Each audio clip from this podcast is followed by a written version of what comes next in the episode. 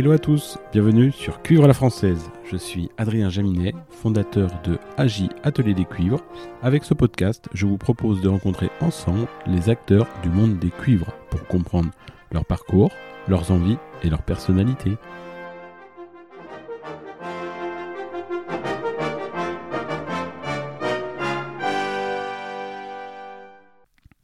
Pour notre cinquième épisode, je reçois le phoniomiste Bastien Baumet.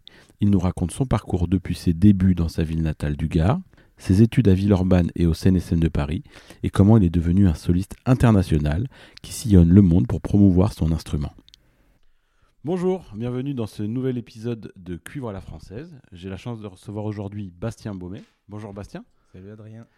Alors, euh, pour ceux qui ne te connaissent pas, peux-tu raconter euh, ton, ton parcours euh, depuis ta plus tendre en- enfance, euh, ton parcours musical? Alors, euh, moi, je suis né d'une famille de musiciens amateurs dans le sud de la France, donc dans le Gard. Ça fera plaisir à mon père. D'accord. Et, Bonjour Thierry. Bonjour Thierry.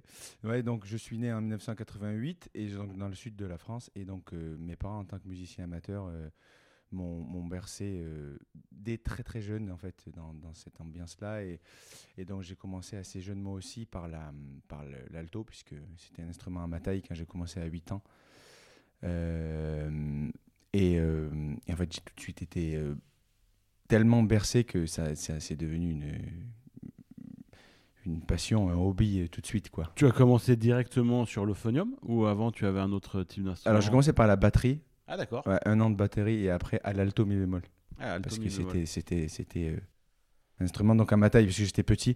Et donc à part, par contre euh, deux ans après je, je suis passé au saxon. Et ça se passait où exactement? Dans quelle école de musique, conservatoire? Sinon c'était une euh, l'harmonie de la basse Ardèche ça s'appelle exactement. Donc c'est dans, dans le sud de l'Ardèche. Et donc mon père était président en plus à ce moment-là. Donc euh, si veux j'étais encore plus au centre du, du- de, de, de l'harmonie quoi. Et euh, du coup, c'était qui ton professeur au tout départ? J'ai commencé avec Patrick Morin à l'école de musique de Bolène. Donc c'est à côté. Tu connais Bolène peut-être. Et, euh, et j'ai par chance, euh, ce professeur-là était aussi professeur au conservatoire de Nîmes. Et donc comme ça avait bien marché, il m'a envoyé tout de suite à Ah oui, donc c'est comme ça que tu as, tu, as, tu es atterri au conservatoire euh, de, de, de Nîmes. Ouais. Et donc comment ça s'est poursuivi ensuite après tes études euh, à Nîmes? Ensuite, euh, donc Nîmes, c'est quand même à 60 km de chez mes parents. Donc toutes les deux fois par semaine, mes parents m'amenaient et tout là-bas. Donc, là, euh, t'as quel âge à ce moment-là? euh, j'ai euh, 11 ans à ce moment-là. D'accord, et donc ouais, à 11 ans, tu faisais déjà énormément de kilomètres avec, euh, avec, avec ton instrument. Exactement. Ouais, moi, je m'en rendais pas compte, mais je pense que mes parents, oui. Et, euh, et j'ai fini donc à 14 ans. Avant, ça s'appelait médaille d'or. Et en fait, j'ai à 13 ans, je l'ai passé et ils me l'ont pas donné parce que j'étais trop jeune. Donc, j'ai eu la médaille de vermeil, comme on dit. Et à 14 ans, donc l'année d'après, j'ai eu la médaille d'or de conservateur de Nîmes. Et euh, je suis parti à Villeurbanne sous les conseils de Patrick Morin, donc mon, mon premier professeur. Parce que euh, à l'époque, euh, Villeurbanne, c'était euh, the place to be. En fait, Ouais, c'est Christian Delange, l'ancien Ouais. tuba solo de l'Orchestre national de Lyon. Et euh, ouais, sa classe, c'était juste. Moi, j'étais un petit peu le, le, le, le, le- petit qui jouait bien à Nîmes. Et quand je suis arrivé à Villeurbanne, bon, ben là, je me suis rendu compte de ce que, du, ce qui était vraiment un gros niveau. Et qu'est-ce, quelle était ta vie à ce moment-là? C'est-à-dire que tu es parti, t'avais quel âge, tu dis? Donc 15 ans, je suis pas, j'ai fait tout mon lycée à Lyon. Et du donc, tu étais tout seul, tu es arrivé euh, fa- face à toi-même. euh, C'est, Ouais. assez euh, original comme parcours. Enfin, livrer seul à, toi, à toi-même assez jeune. Ben oui, oui, c'est vrai que c'est, ça, ça fait partie des, des- des très bons souvenirs et à la fois euh, pas forcément des bons souvenirs parce que moi à 15 ans, moi je viens de la campagne, du coup j'arrive à Lyon, euh, j'ai, vu trois buildings, pour moi c'était New York quoi. Enfin je veux dire, je suis arrivé, non vraiment, j'ai, waouh. Et puis à 15 ans, c'est on est jeune quoi. Mais sur le coup, je me rendais pas forcément compte. Et donc euh, faut savoir, bah, c'est pour la petite anecdote, j'ai vécu donc trois ans à Lyon, tout mon lycée, dans euh, si- je dirais 6 mètres carrés. Mais bon.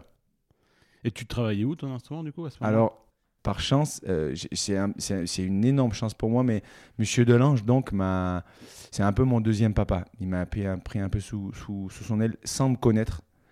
Il, a fait confiance à Patri- Patrick Morin, donc mon pro- premier professeur. Et, euh, et donc, je vivais sur son palier, en fait. Enfin, je veux dire, il avait un petit appartement de 6 mètres carrés et lui, il avait un, appartement juste à côté. Et il m'avait donné donc ses clés pour que je puisse travailler, pour que. Et donc, je passais ma vie chez lui, euh, au- dans son dernier étage de l'appartement à Lyon, pour, euh, pour travailler. Et puis, euh, finalement, j'allais juste dormir dans, dans ma petite chambre. Et euh, donc, oui, non, c'était une énorme, une énorme chance. Et à la fois, c'était donc, pour revenir, c'était super dur d'arriver à Lyon. euh, tout seul, quoi. Au lycée, j'avais pas d'amis, c'était pas ma Ouais, ville. Ah ouais. Et très honnêtement, au bout de trois mois, euh, une petite dépression. Ça t'a construit un petit peu. Ouais, puis j'ai failli retourner. Ma mère m'a dit, on arrête tout. euh, Ah ouais. Ça allait pas. Et puis j'ai voulu m'accrocher, je me suis accroché, je regrette pas du tout. Au final, ça m'a plutôt servi, quoi. Et tu, dis euh, c'était The Place to Be, alors pour euh, qu'on puisse resituer, euh, il y avait qui Alors bien sûr, tu citais le monsieur de, de Lange, mais en tant qu'élève avec toi, il y a des gens que tu as croisés, que tu as connus là, j'imagine, si c'était The Place to Be? Ouais, ouais, je, suis arrivé, donc il y avait Anthony Caillé, par exemple, il y avait Guillaume Dionnet, il y avait, il y avait Cédric Rossero aussi, voilà, des...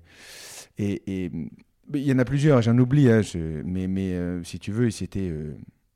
c'était... euh, J'arrivais dans la salle et ça, ça faisait Clark à, fond les ballons, quoi. Et donc, euh, waouh, je me suis dit, voilà, là, là, j'étais plutôt content parce que du coup, moi, ça m'a boosté énormément. J'avais envie de, de recoller le, euh, le wagon, quoi.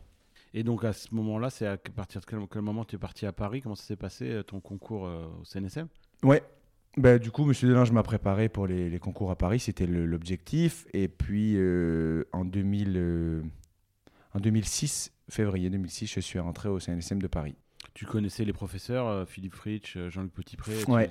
De nom, je les avais rencontrés à la garde. La garde était venue pas très loin de chez mes parents. J'étais allé les voir en concert et voilà, je les ai rencontrés comme ça, mais je, je connaissais de nom, mais pas vraiment, euh, pas vraiment en fait. Alors ça a dû te faire bizarre si tu nous dis quand tu arrives à Lyon que tu voyais des grands buildings, quand tu arrives avec Paris, quand, surtout quand on pense au, au CNSM qui est, qui est un bâtiment euh, vraiment impressionnant, quand on ne connaît pas, ça a dû te faire euh, bizarre, non?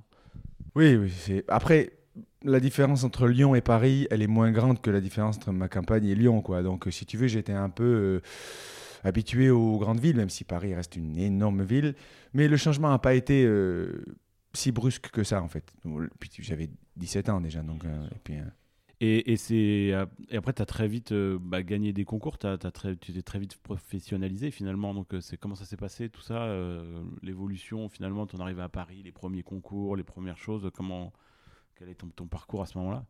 Bah, ça allait très vite, oui. En effet, je suis rentré donc en septembre 2000, euh, 2006 et deux mois après, je gagne le concours au Luxembourg de jeune soliste et six mois après, au Saxon, puisque je suis rentré à l'Euphonium CNSM, je rentre à la flotte de Brest et une semaine après, je me rappellerai toute ma vie, 13 février 2007, je rentre à l'Orchestre des Gardiens de la Paix. Et donc, tu as quel âge à ce moment-là? 17. Ah oui. Ah oui, 17 ans. Euh, t'étais- dix- dix- attends, 18 ans, j'ai 18 Ah ans. Et donc, tu arrives 18 ans, finalement, bah là, tu es salarié, t'as- c'est un coup, tu es ma première étudiant, année, ouais. mais Ouais. tu gagnes un salaire. Ça doit être rigolo. De, fin de... Ouais, a c'est vrai. posteriori, aujourd'hui, qui était plus vieux, tu dois te dire, ça c'est fou, je, ga- je- je gagnais bien ma vie très très jeune. Quoi. Toi qui es professeur aujourd'hui, tu te dis, tiens, tu te, ça, des fois tu penses à ça, à dire, Mm. tiens, à cet âge-là, moi j'étais déjà à la PP. Oui, oui, j'y pense. Sur, sur le coup, je- c'est pas quelque chose. J'ai pas réfléchi, trop réfléchi à ça. J'étais un peu dans le dans le bain, donc euh, dans le jus. Donc, pas. Mais avec le recul, je me dis ouais, là, c'est quand même. euh, Ouais. C'était quand même. J'étais très jeune, ouais. Et, et- et en effet, comme tu dis, gagner sa vie alors que t'es étudiant, c'est déjà c'est plus un peu plus confortable quand même. Tu vois, c'est plus un peu plus rassurant de continuer ses études comme ça. Surtout qu'après, euh, dans la foulée, je gagne Jésus, quoi. Alors vu comment ça se passe, comment, euh, comment euh, bah, déjà comment ça vient l'idée de, de- c'était un- concours qui était vu pas très vieux quand tu l'as fait, c'était les premières éditions, non? Pas la première parce que je crois que c'est Anthony Caillé qui avait Ouais, gagné. la première dans les années 2000, je crois. Non, c'est Adam Frey, je crois, qui gagne en 2000. Anthony gagne en 2004, si je crois, euh, si je crois me souvenir. Et puis moi, 2008. Ouais, donc euh, dans les premières années, quoi. 4 Et ans. donc là, tu étais en quelle, euh, quelle année? Ouais, deux, troisième année au CNSM quoi. Deuxième année. Deuxième année. Et c'est là qu'entre guillemets, ta carrière internationale, si je puis dire, a un petit peu décollé. Comment ça s'est passé? Tu peux nous raconter d'une part ce concours, puis après l'é- l'évolution de ta carrière Oui, complètement. Alors ce concours, euh, moi je voulais le faire à tout prix parce que c'est, pour moi actuellement encore, c'est le plus grand concours qui existe pour Euphonium en termes d'organisation, mais en termes d'ampleur de, de, les candidats qui se présentent vraiment de, des États-Unis, du Japon, d'Europe, vraiment de, tout le de, tout le monde entier. Et euh, donc je me suis vraiment, vraiment, vraiment préparé. euh, je bossais énormément. J'ai pas, pas eu d'été à ce moment-là parce que j'ai juste au mois d'août. Énormément bossé et mes parents m'ont payé quand même le billet d'avion à ce moment-là. Donc et voilà, j'avais une sorte de petite pression. Je voulais pas décevoir et j'avais envie de gagner. J'étais tellement, vraiment tellement prêt que euh, mentalement j'étais. euh, je, vraiment, j'ai souvenir de ça. je- je- J'étais voilà une, une machine mentalement. Je, je pouvais, pouvait pas m'arriver grand chose. Mais ouais, il fallait jouer bien sûr. Mais et bon, une fois que j'ai gagné, euh, je, ça a changé complètement, com- vraiment complètement ma vie. Alors ça a changé de, musicale. de- de- de quelle manière, euh, de quelle manière ça, a changé ta vie euh, euh, Comment dire C'est là que tu as commencé à faire des choses en soliste, etc.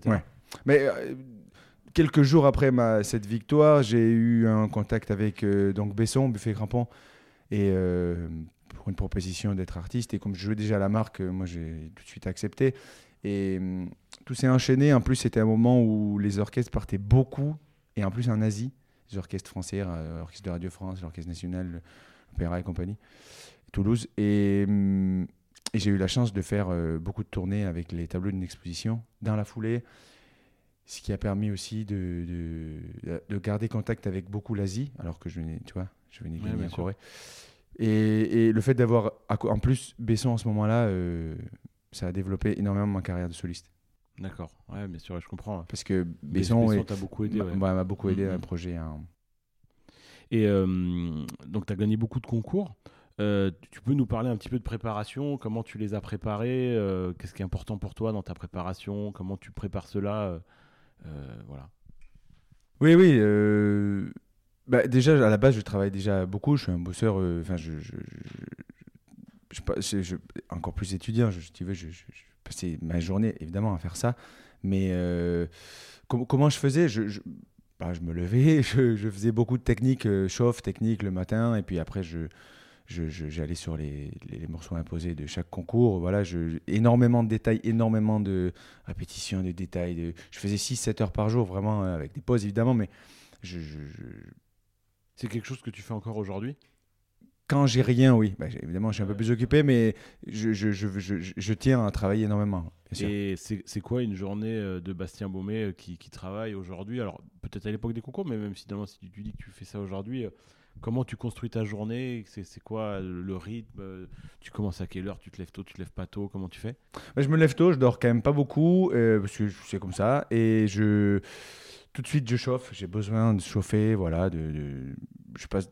C'est mon meilleur ami, hein, donc le phonium. Donc euh, je, je, je, chauffe et puis voilà. Si je dois pas donner des cours, des concerts, évidemment, je travaille le, plus possible. Mais en fait, on est vraiment, je- on est des sportifs en fait. Donc euh, sportif, quand il se lève, il va, il va courir, il va, il va trottiner avant de, voilà. Si on parle de football par exemple, qui va faire des passes, nous c'est pareil, des souplesses, de la technique. euh, vraiment énormément axé sur ça. Et puis après, du coup, vraiment sur les concertos, une fois que je suis bien, euh, que, la machine est en route, je, passe du temps sur les concertos, sur vraiment beaucoup de détails. J'ai besoin d'être, euh, comment dire, j'ai besoin de, de- d'être vraiment très près, d'être à 100% tous les jours de mes, capacités, vraiment. Sinon, sinon, je me sens pas bien. Il faut vraiment que je puisse jouer tout ce que je veux tous les jours, quoi. et, du coup, comment tu construis ta journée? C'est plus de technique. Évidemment, tu parles de musique qui, va être au service de la musique, mais en termes de, volume, ça va être plus de technique pour de la musique ou euh, la, enfin, comment c'est quoi la proportion, tu penses à peu près? Plus de technique. Alors, technique, c'est pas, on, on parle pas que des doigts. Technique, c'est vraiment tout, la tessiture, la souplesse, la compagnie. Mais,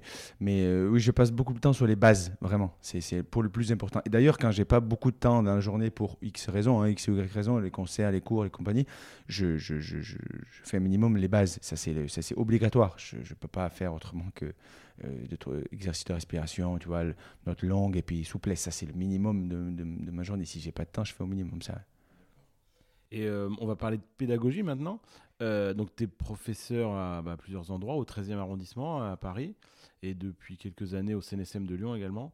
Euh, comment c'est venu déjà cette, euh, cette, euh, la pédagogie? C'est quelque chose comment euh, cette aspiration t'est venue? C'était une envie que tu avais ou on t'a proposé? Comment ça comment c'est venu à toi? Au tout, dé- au tout départ, pour être très honnête, euh, je me disais un peu euh, bêtement que je, je- je serais musicien et puis à la fin de ma vie, je serais professeur, tu sais, comme tous les gamins. Et en fait, non, ça arrivait plus vite que prévu puisque, euh, en fait, ça m'a. J'ai eu l'opportunité, par exemple, au 13e, de le faire et, vraiment, j'ai accroché. C'est quelque chose que, qui m'a beaucoup appris pour moi aussi. Ah oui, chose. À ce moment-là, j'ai- compris finalement comment euh, je jouais et comment je faisais pour jouer. ouais, c'était jamais trop posé la question. C'était euh, finalement euh, assez vertueux parce que la pédagogie, elle te servait à toi aussi en tant que musicien. Mais pour ma réflexion personnelle, oui. Et euh, justement, aujourd'hui, ce sont tes élèves à toi, alors qu'on parlait de tes concours à toi, mais euh, c'est toi aujourd'hui qui prépares euh, tes élèves à divers concours. Euh, Est-ce que tu abordes la préparation de la même manière? Ça t'a permis de te remettre en question, de faire différemment? Finalement, non. Comment dire, je, cherche avec mes élèves, si tu veux, à, ce que ça soit des techniquement qui n'ait plus beaucoup de problèmes. C'est-à-dire que encore une fois, tessiture, souplesse, les doigts, vraiment toute la partie technique soit vraiment super maîtrisée. Comme ça, ensuite, quand on passe aux pièces, au concerto, aux sonates, tout ce que tu veux, euh, on parle que musique, vraiment. On n'a plus, plus de problème de euh, technique, vraiment. Donc, c'est ma manière de les préparer, c'est-à-dire qu'il faut vraiment que ce soit des, entre guillemets, des machines techniques, comme ça après on n'en parle plus quoi, on parle plus, on parle vraiment que musique et écoute jusqu'à là euh, ça a pas trop mal marché, je, mais bien sûr c'est pas c'est aussi du cas par cas, évidemment, tu vois. Mais, mais en tout cas, c'est la, la ligne que je, je, suis, ouais. Et tu parlais tout à l'heure, euh, quand tu étais toi, étudiant, euh, notamment très jeune, quand tu es arrivé à, Villeurbanne, euh, tu es arrivé dans un groupe. C'est quelque chose d'important pour toi de recréer une dynamique, de créer une espèce d'ambiance de classe. C'est quelque chose qui, qui, qui, qui, est important pour toi? Oui, oui.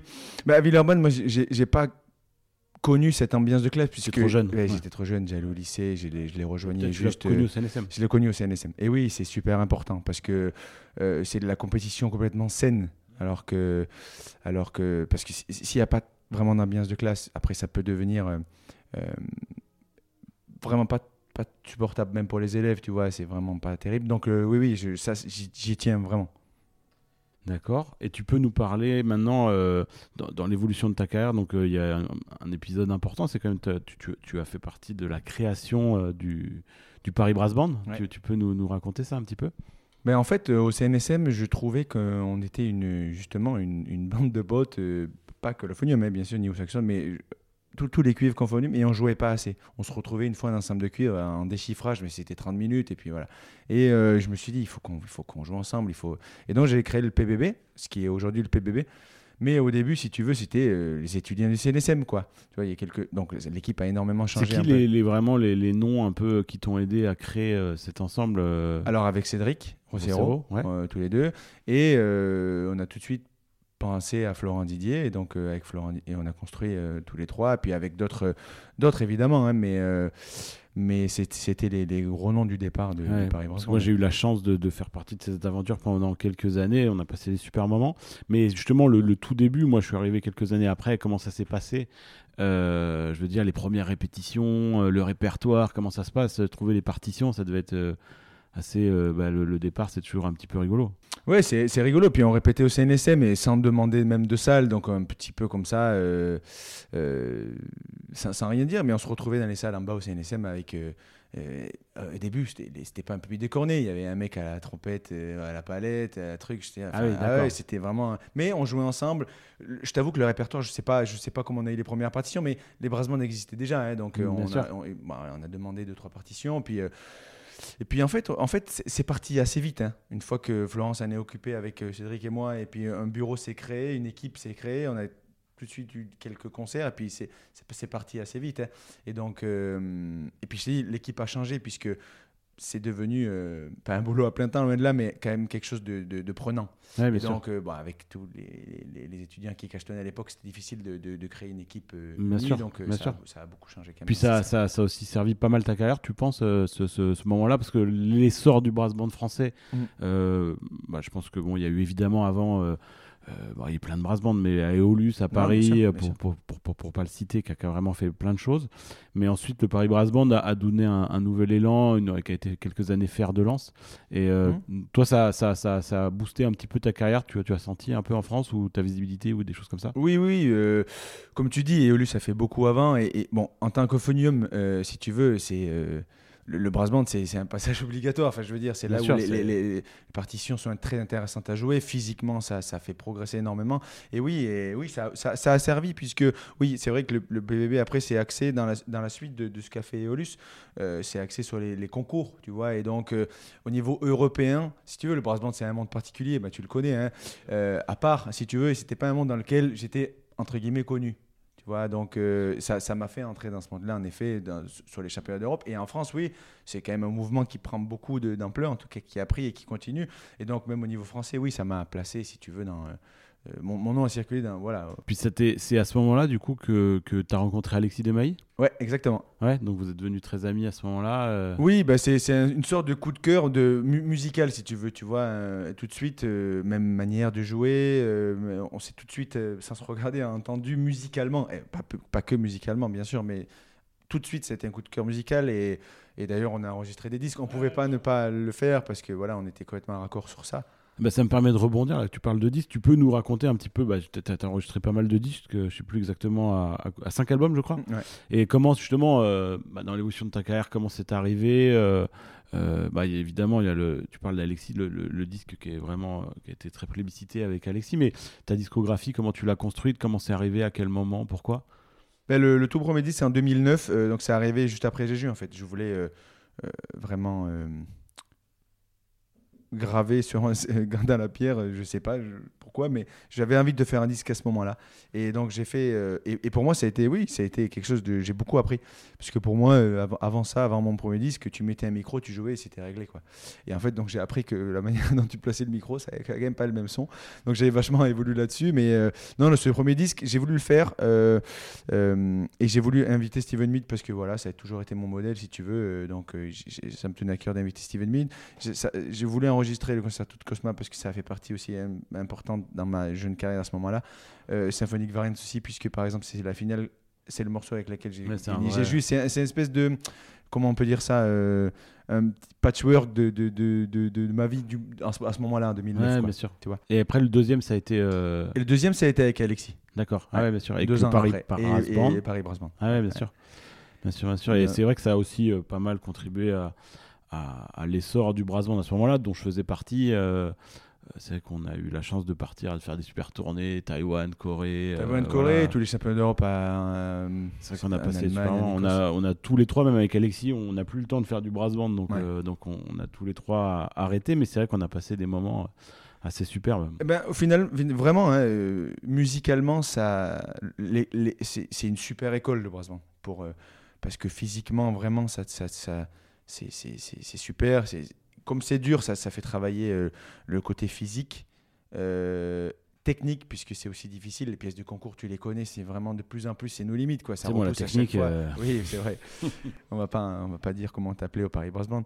Mais euh, non mais voilà et, et c'est vraiment une super école. D'ailleurs je profite pour pour pour pour euh, vraiment pousser les, les gens à en faire puisque vraiment c'est vraiment une super école. Et en plus le côté humain, c'est incroyable. Je, je, je pense c'est une des meilleurs souvenirs de ma vie, c'est au, au Brass Band parce que voilà, c'est une deuxième famille vraiment. Ça prend du temps, bien sûr, mais voilà, c'est vraiment une deuxième famille. Je, le- je ressens vraiment comme ça. Et le mouvement brass band français, tu saurais le définir? Enfin, je veux dire, quand, quand on allait faire des concours euh, voilà, au championnat d'Europe, euh, notamment, euh, il y a une espèce de patte française, toi, tu saurais la définir, c'est cette patte Oui, je pense que qu'on nous reconnaissait les Français quoi.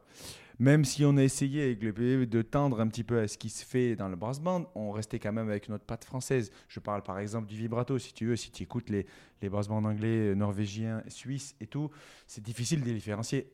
Il y a une différence, mais quand même, si on parle de vibrato, c'est vraiment difficile. Ils ont tous vraiment ce même concept.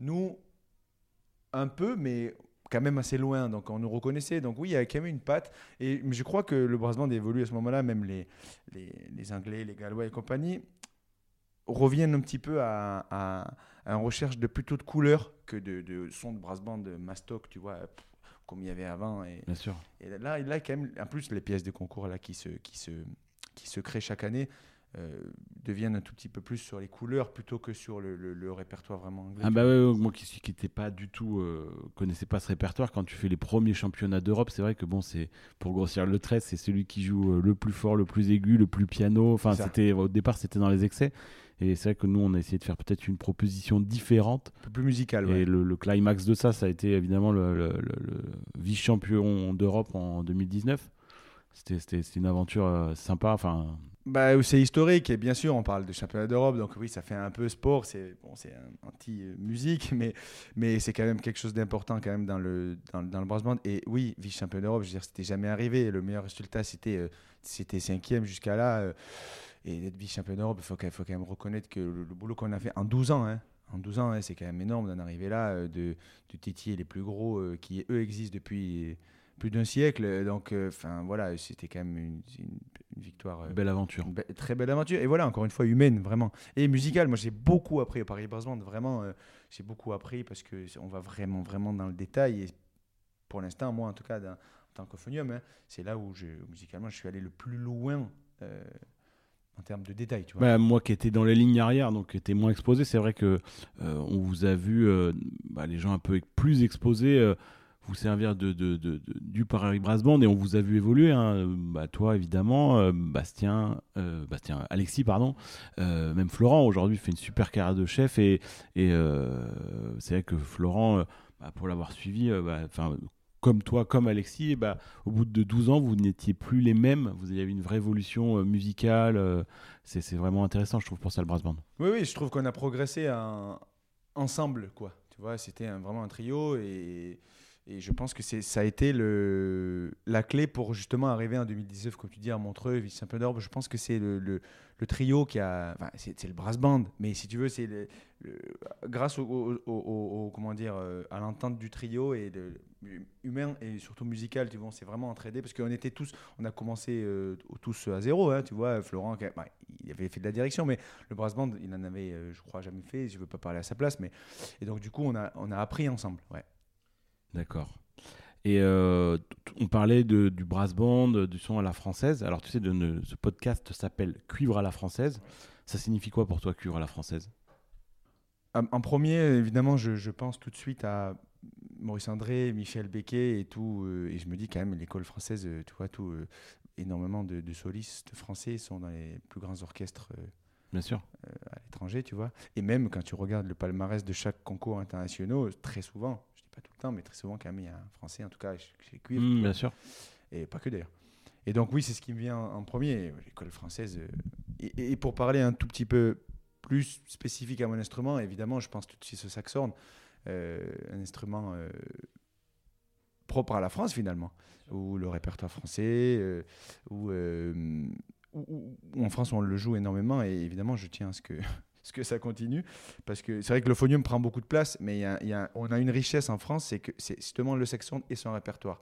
Quand tu vois à l'étranger, par exemple, si je parle un peu plus technique euh, de, l'instrument, euh, cette tessiture un peu médium grave qui n'existe pas vraiment à l'euphonium, dans le répertoire de phonium, si tu veux, euh, nous, on la travaille grâce au saxhorn, et donc du coup, elle, est très solide chez nous, et quand j'ai la chance de voyager un peu partout, cette issue-là, elle n'est pas vraiment maîtrisée à l'étranger, puisqu'ils n'ont pas du tout le même répertoire, si tu veux, le répertoire de phonium, comment c'est...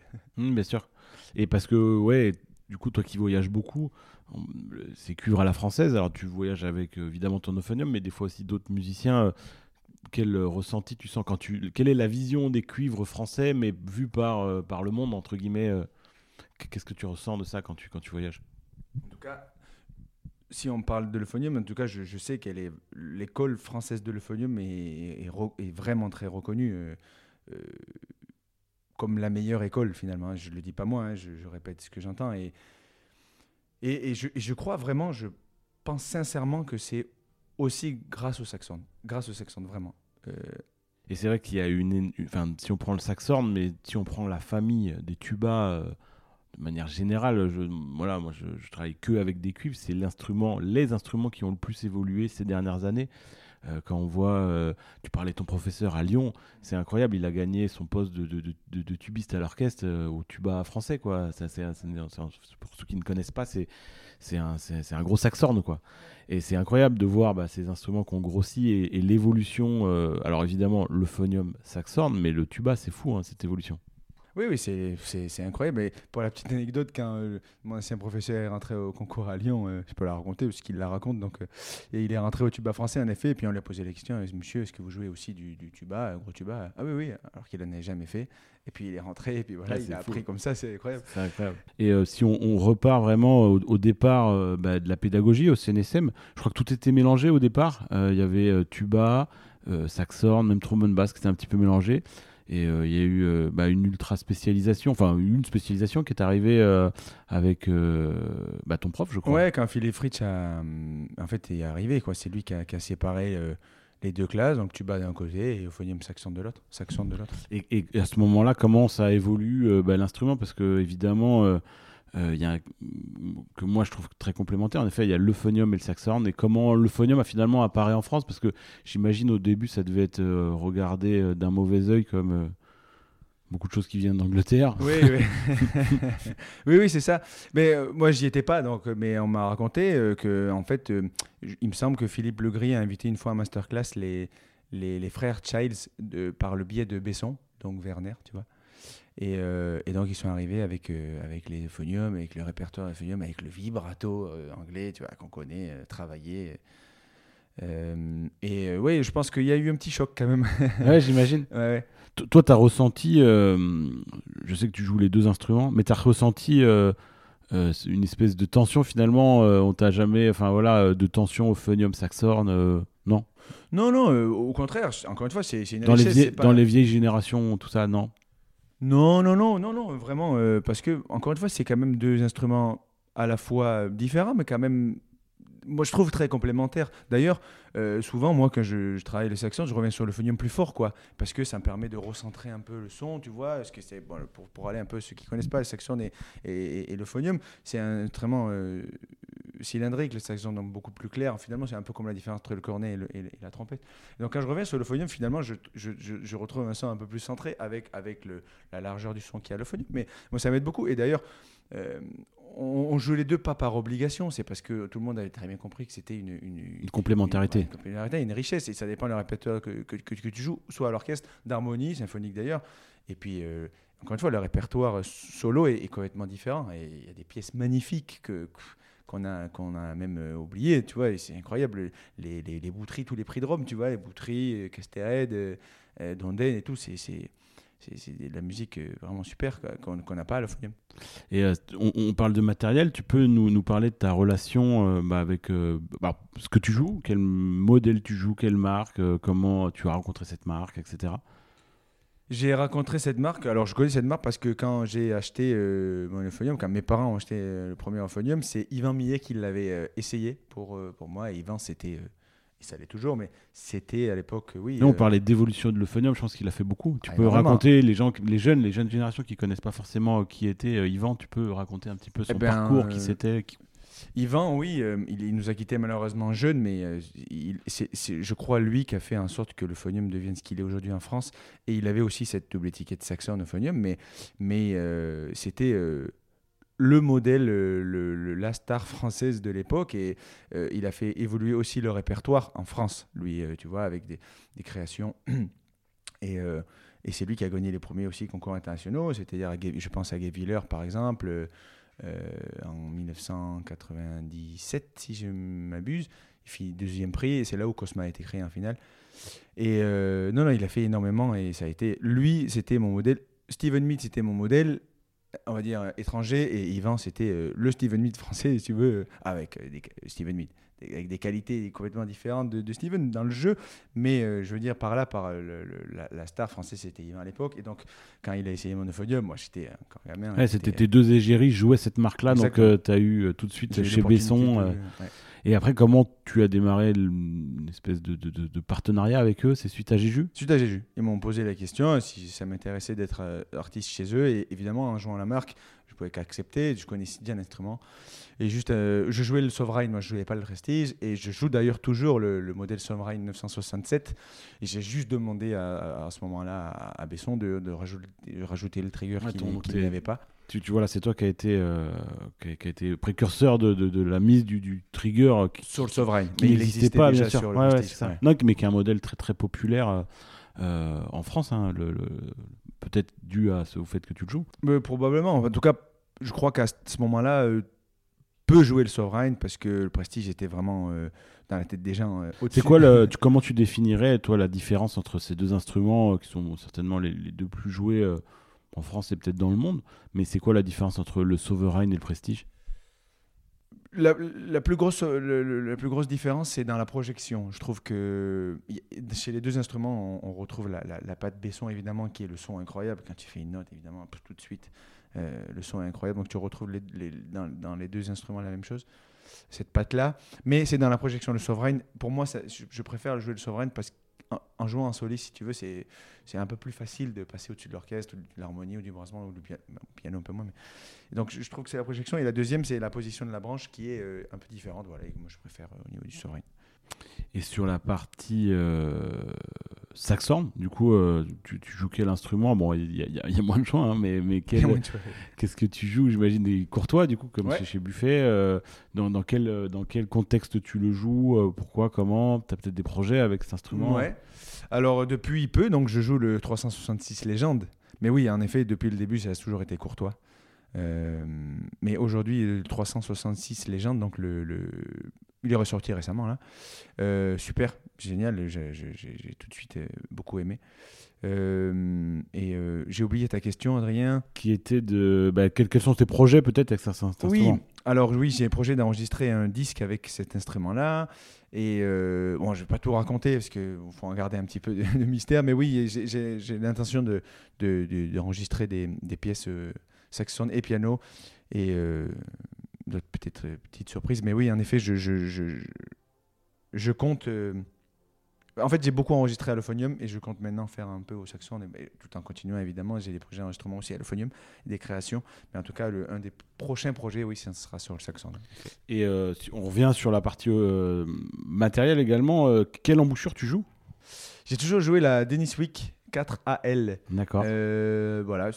Pour être très honnête, c'est celle que- qu'il y avait dans le, Dans le phonium. dans le phonium quand j'ai acheté. Et en fait, c'est pour moi la plus standard et j'ai- jamais changé en fait. Et voilà. euh, Et euh, tu as mais- démarré un partenariat avec euh, Denis Wick, je crois. Oui. euh, Récemment aussi, voilà, on m'a contacté donc pour ça. Donc oui, en effet, je, je fais un peu de publicité, mais bon, même pas de la publicité. Je joue cette marque-là. Même les sourdines, je les jouais aussi comme ça. Donc bah, c'est pour moi les, les mieux. Donc je continue à jouer cette embouchure et cette et cette euh, ces, ces sourdines-là. Après, il n'est pas interdit qu'un jour euh, je, puisse peut-être travailler sur euh, sur un modèle d'embouchure. C'est quelque peu- chose que un peu dans un qui coin de la quelque tête. chose, ouais, qui quelque chose d'un peu plus sur, sur mesure euh, à tes attentes. D'accord. Et si on parle de, bah, de- de- à côté de la musique, tu as des passions, quelque chose et quelque chose qui t'aide dans ton métier? Euh, Il y a quelque chose qui. Alors, oui, en fait, je compare souvent les musiciens à- aux sportifs, donc euh, j'ai- j'aime le sport, Ouais, j'aime... T'as t'as une appétence pour euh, regarder les parcours de sportifs, etc. Oui, ça et- t'inspire? Dont un, euh, Nadal, pour moi, c'est... euh, j'ai l'impression de... Voilà, je- j'essaye de copier, en tout cas, quand je le simplement le fait de le regarder, il m'inspire énormément, le, ce côté mental qu'il a, je trouve ça incroyable.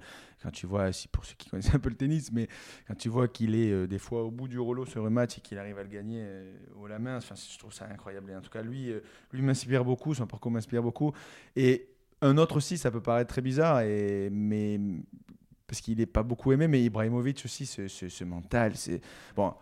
On revient sur la- sur, euh, On revient sur la dimension un petit peu mentale, préparation, euh, concours. Que, que c'est quelque chose que ouais, que, et c'est quelque chose que tu essayes d'insuffler justement euh, sur la partie. On revient sur la partie pédagogique, mais c'est quelque chose qui est important pour toi. Complètement.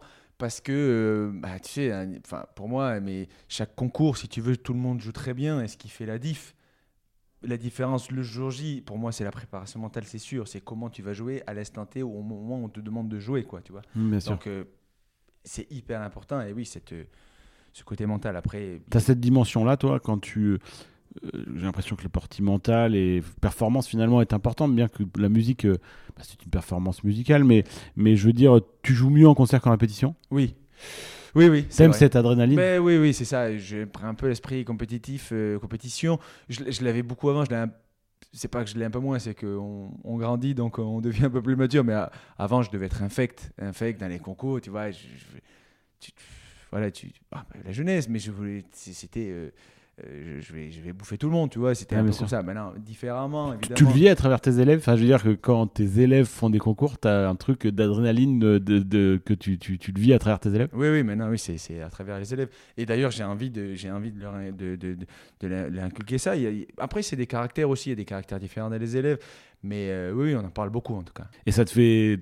Quand c'est pas toi, quand c'est tes élèves, tu, enfin, quelle sensation tu as t'es plus stressé? C'est du fait que c'est pas toi, c'est pas dur, plus dur à gérer? Ah oui, c'est complètement, c'est super dur à gérer puisque comme tu dis, c'est pas moi, donc je suis, je suis maître de rien, je peux rien contrôler. Et, ah oui, je suis beaucoup plus stressé. Et d'ailleurs, euh, tu sais, on peut revenir à avec le, le brass band par exemple. J'étais beaucoup plus stressé pour un championnat de brass band que pour, pour jouer en soliste devant 20 000 personnes. ah oui, c'est vrai. Faire. Bah oui, parce que c'est un sport collectif, le brass band. J'espère que lui va réussir son solo. J'espère ah qu'on va être ensemble. J'espère Ah oui, c'est vrai. non, mais j'ai vécu ça parce que moi j'étais troisième cornet. Enfin, je veux dire, on est, exposé. Toutes les postes sont importants, mais je veux dire, on ne fait pas partie. Et c'est vrai qu'il y avait cette pression-là. Moi, je ressentais. Euh, je, tu, tu stresses pour les solistes alors que c'est pas toi qui joues. Quoi. ça fait deux mois, trois mois que tu bosses une pièce à fond et l'instant T, il faut bien la jouer. Et puis, ah, et un soliste, bon, bon, au pire, tu rates une note, euh, bon, tu as, une heure et demie pour te rattraper et montrer que tu joues très bien et compagnie, mais et, puis c'est toi, quoi.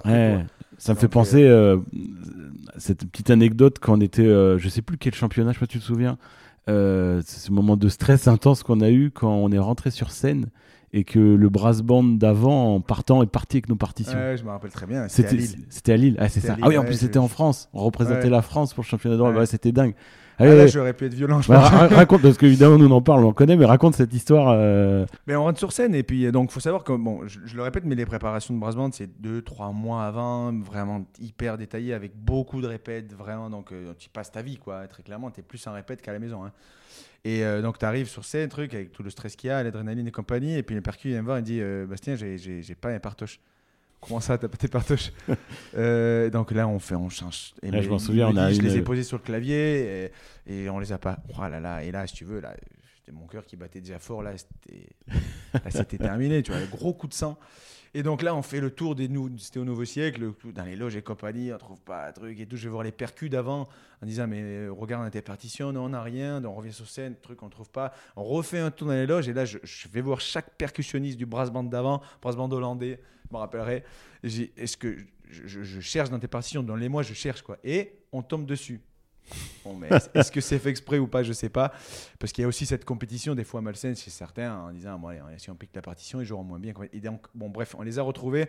Et euh, là, si tu veux, là. Ah, ouais, je m'en souviens de. de, de, de. Redescende, euh, ouais, je m'en souviens, je m'en souviens, je m'en souviens. Puis, en plus, ceux qui connaissent pas les, les, les, concours de brass band, c'est qu'une fois que tout le monde est prêt et installé, on sort de scène parce que on installe tout avec les sourdiens et tout, et on re-rentre. Et c'est vrai que je m'en souviens que je m'en souviens re-rentrer sur scène et ouais, on était tous euh, une émotion dingue, dire ouf.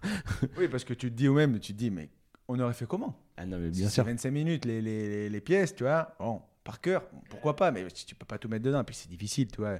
Ils changent de, en plus les percus, tu vois, ils changent de, ils changent de matériel toutes les, toutes les lignes. Enfin bref.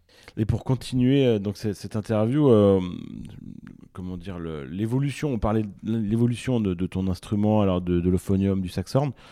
Dans le futur, comment tu la vois cette évolution euh, Je veux dire, est-ce que tu as des ambitions pour ton instrument, de bah, peut-être le faire connaître Parce que c'est vrai que j'imagine quand au néophyte, quand tu dis je suis musicien, je joue de l'euphonium, c'est pas un instrument dire ah oui, bien sûr. Non, oui, tu as raison. Alors petit à petit, ça change un peu, mais oui, on on est toujours un petit peu là. le feu quoi Et oui, non, mais c'est un peu mon combat. J'ai, en tout cas, j'ai envie que le phonium devienne euh, à part entière, au même niveau que le tuba, le trombone, la trompette, en tout cas reconnu à ce. Il va falloir du temps, mais petit à petit, je pense qu'on travaille là-dessus. Et sinon, en termes d'évolution d'instruments, oui, c'est.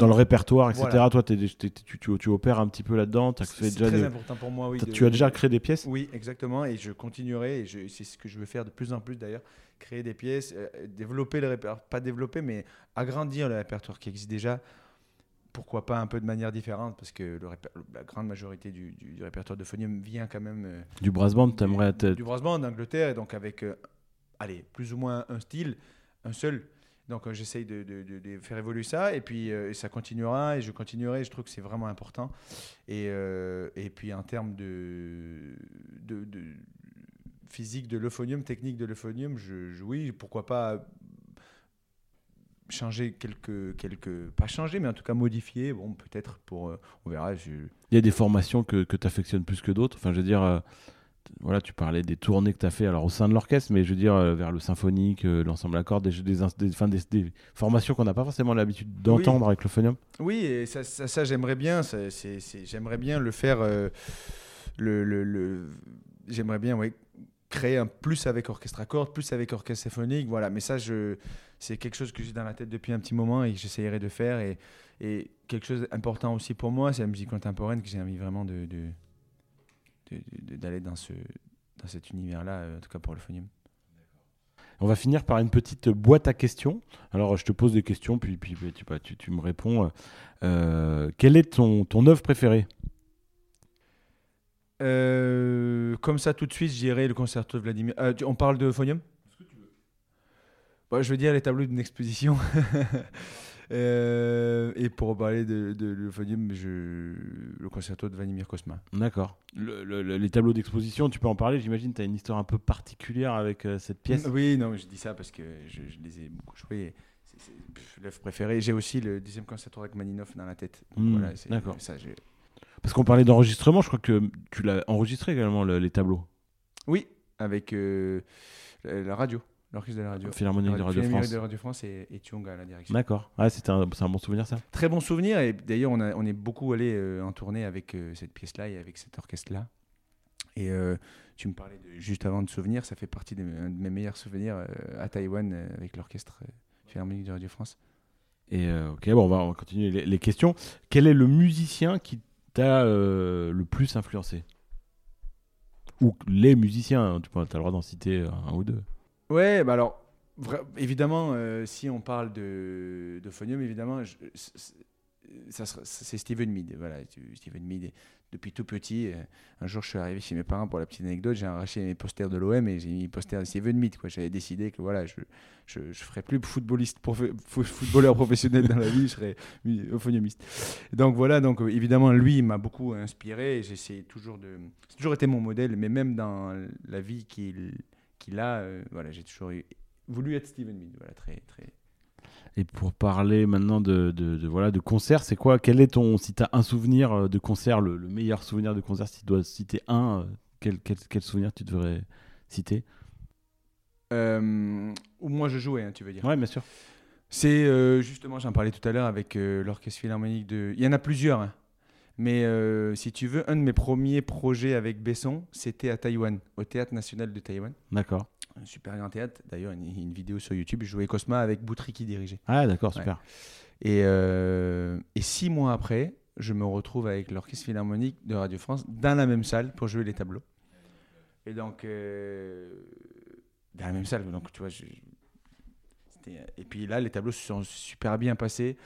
Euh, et c'est- ça, fait- ça ça partie de, de- de mes meilleurs tableaux, de mes meilleurs euh, souvenirs de concert en tout cas. Et, je sais pas si, si Chung le savait, mais il m'a fait lever en, premier dans cette salle. Et, et à l'applaudimètre, euh, j'étais euh, j'étais euh, pas mal, on va dire.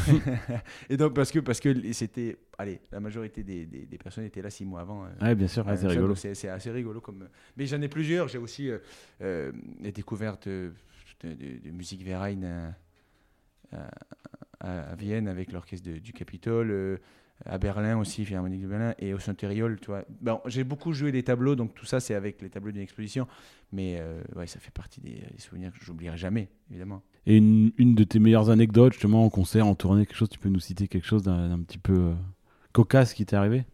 Ah ben, euh, pour revenir à Taïwan, exactement, la, la- ben, la même tournée avec euh, l'Orchestre Philharmonique de France, il, il se trouve que c'était mes, euh, mon anniversaire, en fait, euh, en plus. Et donc, j'arrive dans l'hôtel, truc, et la première fois de ma vie, je vois un, gâteau, en fait, avec une de, demi-bouteille de champagne, bon anniversaire et tout, incroyable.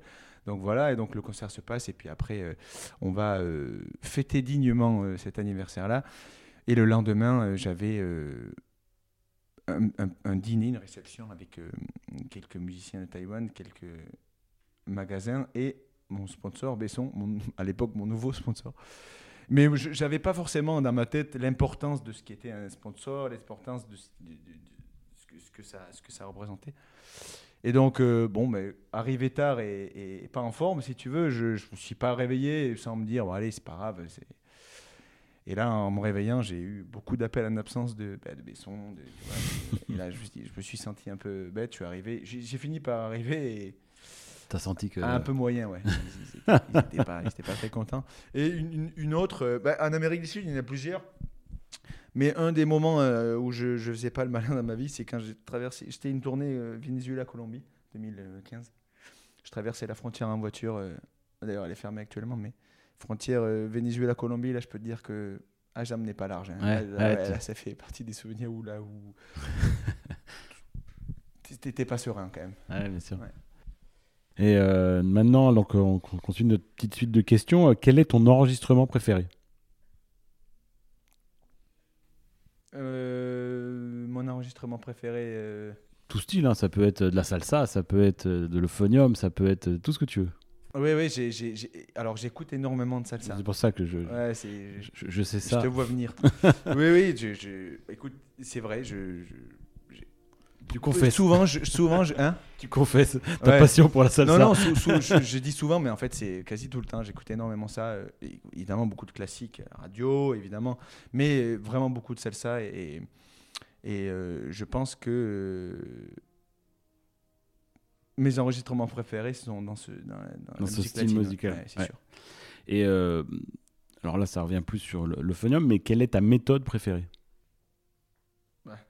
Les gens qui me connaissent vont dire forcément c'est Clark. J'en parle souvent parce que encore une fois, je reviens sur l'aspect technique qui est très important pour moi pour avoir après plus, plus de problèmes, pouvoir pou- être capable de pouvoir tout jouer vraiment. Donc je, je dirais Clark parce que sinon euh, ça, ça, ça me ressemblerait pas. D'accord. Et justement, on- je, profite de parler de, de méthode. Évidemment, à l'euphonium, vous avez la même qu'à la trompette et comme tous les cuivres qui est Arban. Ouais, bien sûr, J'imagine, ça, c'est ça, ça se combat. Mais justement, euh, je te pose la question, à, à l'étranger, c'est autant joué que c'est chez nous. Arban, c'est vraiment Oui, la référence de Oui, oui, manière mondiale. Oui, oui. Tout le monde, euh, tout- déjà tout le monde connaît, et, et au-delà de connaître, tout le monde l'utilise vraiment. C'est la base de la plupart, en tout cas des, de ce que moi j'ai rencontré, la plupart des, des, des- des classes utilisent euh, cette méthode. Donc voilà, mais, et, ah, ensuite, quel est le meilleur compliment que l'on t'ait fait? C'est facile le phonium. C'est ça, Ouais. souvent. C'est c'est rigolo. Là, on est, c'est les premières euh, interviews que je fais hein, sur ces, ce podcast. On doit être à cinquième ou sixième épisode. C'est rigolo, c'est c'est quelque chose qui revient tout le temps. Ah oui? Ouais, tous les musiciens ils me disent tout ça. Bah oui, c'est le meilleur compliment parce que du coup, ça veut dire que ben, tu, tu as déjà donné du plaisir et en plus, euh, de manière, euh, sans, enfin, tu vois, sans forcer, sans juste euh, qu'on ait l'impression que c'est facile. C'est c'est comme quand tu regardes Federer jouer au tennis, t'as l'impression que c'est facile le tennis. Ouais. C'est élégant, c'est tout ça. C'est, bah, c'est, je pense que si tu lui poses la question à lui, il veut dire euh, la même Ouais, chose. que ouais. toi. Donc oui, c'est vraiment hyper euh, euh, valorisant de- d'entendre ça. ouais. Super. Et euh, quelle question on ne t'a jamais posée, tu aurais aimé qu'on te pose et que tu dis tiens, c'est c'est- souvent on me pose plein de questions au sein de tes cours, au sein de- des échanges, tu dis tiens, c'est fou, on me pose jamais cette question et j'aimerais bien qu'on me la pose. Hmm, oui, euh, une qui me vient. euh, alors, qu'on aurait aimé, comme le- que j'aurais aimé comme la pose, peut-être pas, mais enfin, qu'on m'a jamais posé en tout cas, c'est sur le. On m'a jamais de- demandé, par exemple, si euh, moi aussi j'avais des, des, des- des jours sans ou des, mauvaises sensations quelques, quelques fois, et, et en effet, évidemment. Mais c'est vrai qu'on m'a jamais posé la question de, de est-ce que toi, euh, bah, ça t'arrive de ne pas être en forme? Parce que, en fait, si tu veux, les gens euh, te voient en concert, et, et évidemment, c'est normal, ils payent leur place et compagnie, et, et ils ont la sensation que tu mets l'embouchure et tu joues, et c'est normal, et tout va bien, parce que tu fais ça, c'est ta vie, c'est ton métier. Mais, mais en fait, évidemment, comme euh, tout- quand j'étais étudiant, comme tout le monde, je crois, je pense, euh, bah, il y a des jours où tu te lèves et tu fais la première note, et là, tu Hum. dis, ah, Et comment tu le gères ça? Comment tu travailles? Comment tu, tu, tu, tu- comment tu te remets en forme quelles sont tes... Ouais, c'est f- bah, pour moi le plus important, c'est se connaître soi-même et c'est quelque chose qui ne tu, tu te connaîtras jamais parfait, parfaitement, euh, mais, mais en tout cas essayer le plus possible et, et donc ça, ça vient avec l'expérience, avec le fait même de ça, enfin, ça vient avec, avec, avec l'expérience et les, les situations que tu vis. Mais oui, je, je, quand je ressens, par exemple, je ne sais, pas comment expliquer, mais j'ai quelques exercices qui font que, voilà, au- au- aujourd'hui, ça ne marche pas, je pense, à cause de ça. donc, euh, cet exercice-là va me permettre de, de, de revenir, en tout cas, euh, en plus. En bonne, pas en bonne forme, mais en tout cas, euh, pas en mauvaise forme, tu vois. Donc, j'essaie toujours de, de, d'arriver de mauvais jours, de le transformer en, pas forcément un jour bon, mais en tout cas un jour euh, no- normal, tu vois, avec quelques exercices. Et... Mais c'est les jours que je préfère. Quand j'étais étudiant, c'est ce que je préférais. Finalement, c'est d'arriver, c'est là où j'ai progressé le plus. Ah oui. Finalement, quand, quand ça marche, tu peux tout jouer. Enfin, tout jouer. Tu vois ce que je veux dire Tu as des facilités pour jouer. Quand ça marche pas, c'est là où, ok, ok, je vais essayer de comprendre pourquoi ça marche pas. Et des fois, c'est long, mais tu, tu, tu- moi, c'est des jours, je, je- je- c'est un peu sadique, mais c'est les jours que je préférais vraiment où je, je sais que je progressais énormément et sur l'instrument et aussi, comme tu dis, dans la dette, sur la- la- l'apprentissage de connaître soi-même, tu vois. Bien sûr. Pour euh, finir euh, ce, ce podcast, euh, dernière question. Euh, qui aimerais-tu écouter sur ce podcast?